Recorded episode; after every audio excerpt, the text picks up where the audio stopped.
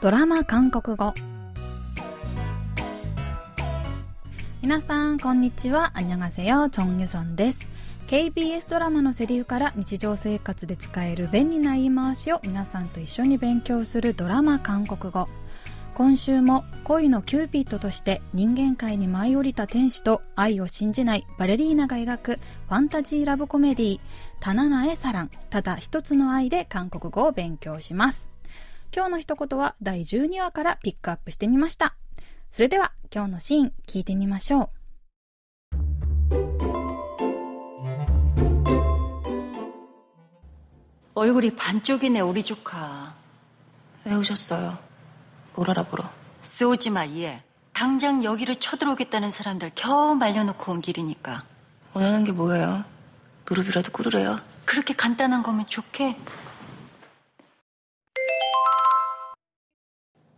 얼굴이 반쪽이네.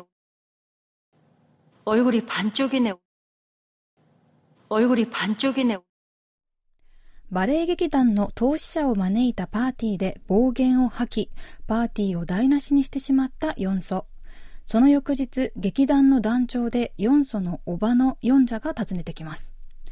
얼굴이반쪽이네우리조카すっかり痩せちゃって、というヨンジャにヨンソは、왜오셨어요뭘알아보러 何しに来たんですかと不機嫌そうに言います。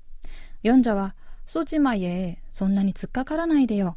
당장 여기로 쳐들어오겠다는 사람들 겨우 말려놓고 온 길이니까 あなたの代わりにみんなに頭下げてきたんだからと言います。ヨンソが 원하는 게 뭐예요? 何がお望み? 무릎이라도 꿇으래요? 노게다데 모시마쇼우까? 또 冷たく言うと、ヨンジャは 그렇게 간단한 거면 좋게? そんな簡単に済む問題じゃないわと言い返します。 今日はこのシーンから 얼굴이 반쪽이네, すっかり痩せちゃってを練習しましょう。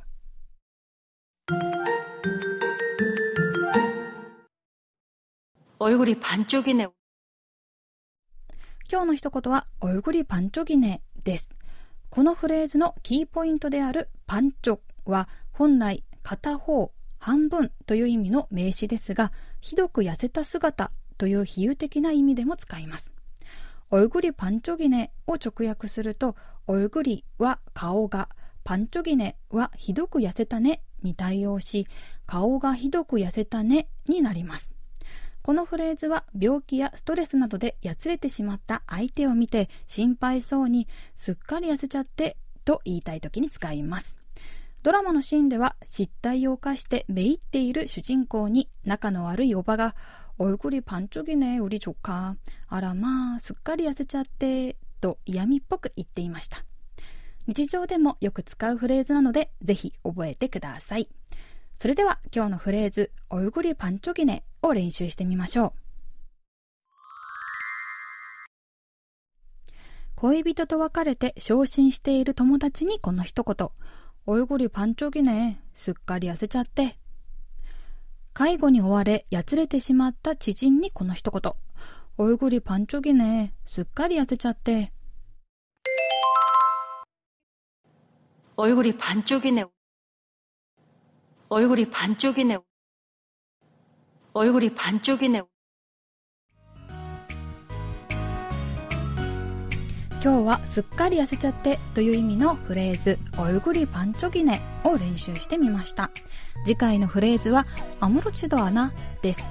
ではまた来週会いましょう。アンニョン。